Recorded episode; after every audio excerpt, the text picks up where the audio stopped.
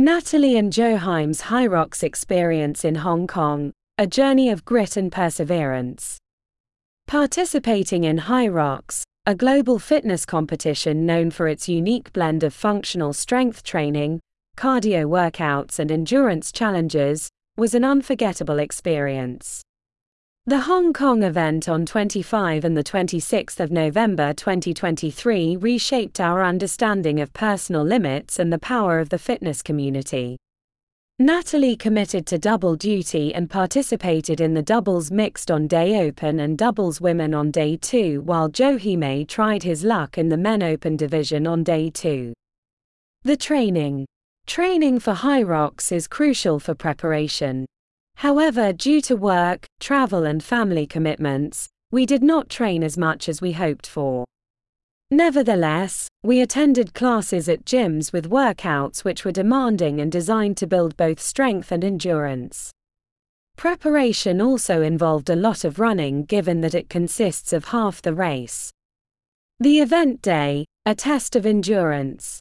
On the event day, the atmosphere was charged with adrenaline and good vibes. A DJ played EDM, dance tunes or it was a music festival but for fitness.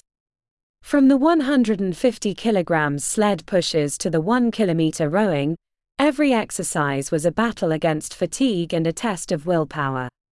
The support from fellow competitors, spectators and the organizers was overwhelming, creating a sense of camaraderie unique to Hyrox. The finish line. Crossing the finish line was a moment of profound achievement. The culmination of a short but intense period of training materialized in our instant of triumph.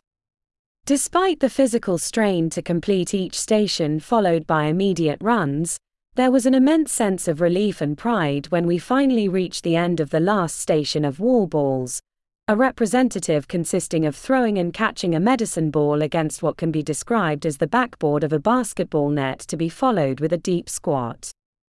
The power of community. The support from our family, friends, and the broader fitness community was the backbone of our journey. Their encouragement was a constant source of motivation, reminding us that while the challenge was personal, the journey is shared. These photos were originally taken by a sportograph.